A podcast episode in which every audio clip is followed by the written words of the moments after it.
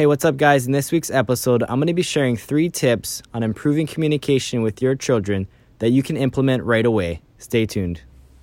Hey, guys, welcome to Parenting with the Pastor's Kid, a weekly show to equip parents to restore their families and build a legacy of blessing for generations to come. My name is Brandon Gross, and my brothers and I are pastor's kids. Statistics show that nearly 50% of pastors' kids don't continue their walk with God as they become adults. What did my parents do differently? Join me as I answer your burning parenting questions to help restore your family. Let me share with you everything they taught us. For those of you who may not know, I'm an associate pastor at Mountain View Community Church here in Hawaii, and I have the privilege of giving the Sunday sermon once a month. And our church did a series on home improvement, which was all centered around the topic of family. And so I wanted to share with you a short clip from one of my Sunday sermons entitled Home Improvement 10 Tools for a Concrete Family. And one of the tools I was talking about to have a healthy, solid, concrete family was a walkie talkie. That was one of the tools I spent some time emphasizing the importance on because we all know that one of the keys to having a happy family is being able to communicate with one another in a healthy way. And so I hope you enjoy these tips and I pray it blesses your family. Uh, part of communication isn't just speaking. It isn't just telling, right, or saying things to your kids. It's actually listening. And one of the things I always appreciated growing up was that uh, my dad and my mom were very good listeners, and they're always available. Right? Oftentimes, I, I may have shared this in the past, but oftentimes, if my dad has been on the phone, right, and he'd be ministering to somebody like you know Sunday night or midday, and I walk into his bedroom, right, he would say, "Hang on, my son just walked in the room," right? And he would put whoever he's on the phone with on hold, right? So I apologize if that was you on hold for a couple of minutes. He was talking to me, okay? All right, but a uh, very good listener. He was, he was available. He was around for me to talk to. Uh, also, part of being an effective communicator is asking specific questions. I think when we leave the household sometimes, hey, how was your day? What's a common response for a teenage child to say when you ask, how was your day? Fine, good, okay. Uh, my mom would constantly ask us, What's on your heart? Fine. I couldn't say that, right? I had, to, I had to come up with a better answer, right? So, as a parent, if you want a better quality answer, ask a better quality question. If you want to connect, take some time. Right? Actually, I do this sometimes when I go to hang out with my friends and I really want to connect with them. I take out a sheet of paper and I'll jot down three to five questions that I can ask them before I go and hang out with them, right? Because I'm constantly want to wanting to challenge myself and connect with them, get to know them even more. Relationships are either moving forward or backwards. You're either moving forward and strengthening relationship, or the, the relationship's moving in the wrong direction, right? Because as time ba- passes us by, we can't stand still. We're either moving forward or backwards. All right, I wanted to play a very uh, short clip for you uh, from Will Ferrell. I know not everybody's a Will Ferrell fan, but this is a, a campaign that talks about uh, having a device-free dinner. So, uh, Dom, if you could roll, uh, roll out the movie, please. Oh, it's so nice to all be sitting down together. You can tell me something I did today. Um, I drew a horsey. Good for you, son. I started smoking. I love you too, sweetheart. I'm selling bongs out of our minivan. I got a tramp stamp.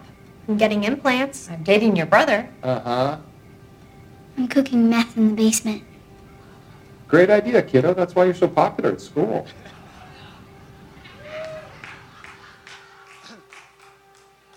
Put the phones away. It's not just the kids, right? It's the parents sometimes too. Perhaps no other activity provides the intimate sharing and conversation time as a calm, comfortable meal together. The rush of today's schedules prevents family from having this provision. Right? Um, by show of hands, I know sometimes we don't like to raise our hands in church, but by show of hands, how many of you have a dinner, a sit down dinner at the dinner table, no TV, no cell phones, at least one time per week? That's like a fourth of you, right? What about two to three times a week? Okay, what about every day? Every meal? That's awesome. A couple of you. Okay. Uh, if you want to learn to connect more with your family and have uh, intimate time, right, heart to heart, turn off the TV, and have family time or dinner time together. If you guys need help with that, because I know that's um, can be a little difficult or awkward getting it started if you haven't been doing it for years, uh, you guys can pick up a copy, right, of Legacy of Blessing, uh, which my dad wrote, and it teaches you how to have family time around the dinner table. All right. So those three tips again were number one, be a good listener. Number two, ask quality questions. And number three, be intentional about creating an environment where conversations can start to take place. You know, I was actually on the phone with my mom earlier today, and she asked me an interesting question. Growing up, did you feel comfortable approaching your dad and I about some of the struggles that you were going through? And I paused for a second and I said, You know, it wasn't an easy thing for me to just come up to you and dad and say, I'm struggling with this or I'm struggling with that. But I never had a hard time sharing when you guys would ask me questions. And then she responded by saying, Well, was that before or after we started celebrating Shabbat? And as I thought about it, I realized that that's how I felt before we started celebrating Shabbat.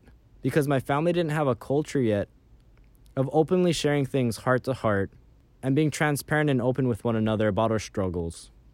And so I told my mom that once we started celebrating the Shabbat and dedicating a time every single week, I felt way more comfortable sharing the things that were on my heart. And again, celebrating the Shabbat all ties back into the three tips I just shared about improving communication with your children.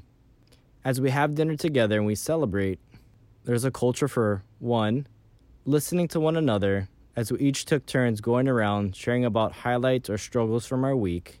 Number two, asking a higher quality of questions, which sometimes were prepared ahead of time, or sometimes they were just the prompting or the leading of the Holy Spirit.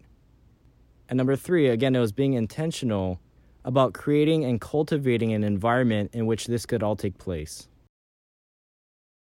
Thank you so much, you guys, for taking the time to listen today. If you've been blessed by this podcast and you've received value from it, I'd like to invite you to subscribe as well as share it with your friends. If you guys have any questions, comments, or even suggestions for future podcast episodes, feel free to email me at support at familylegacyinternational.org. God bless you and your family. Ohana means family, and family means nobody left behind. Do you want to learn more about how to reestablish closeness and intimacy with your children? Get a free copy of my dad's book entitled Legacy of Blessing How to Bring Out the Best in Your Family by visiting www.sabbathforeveryone.com.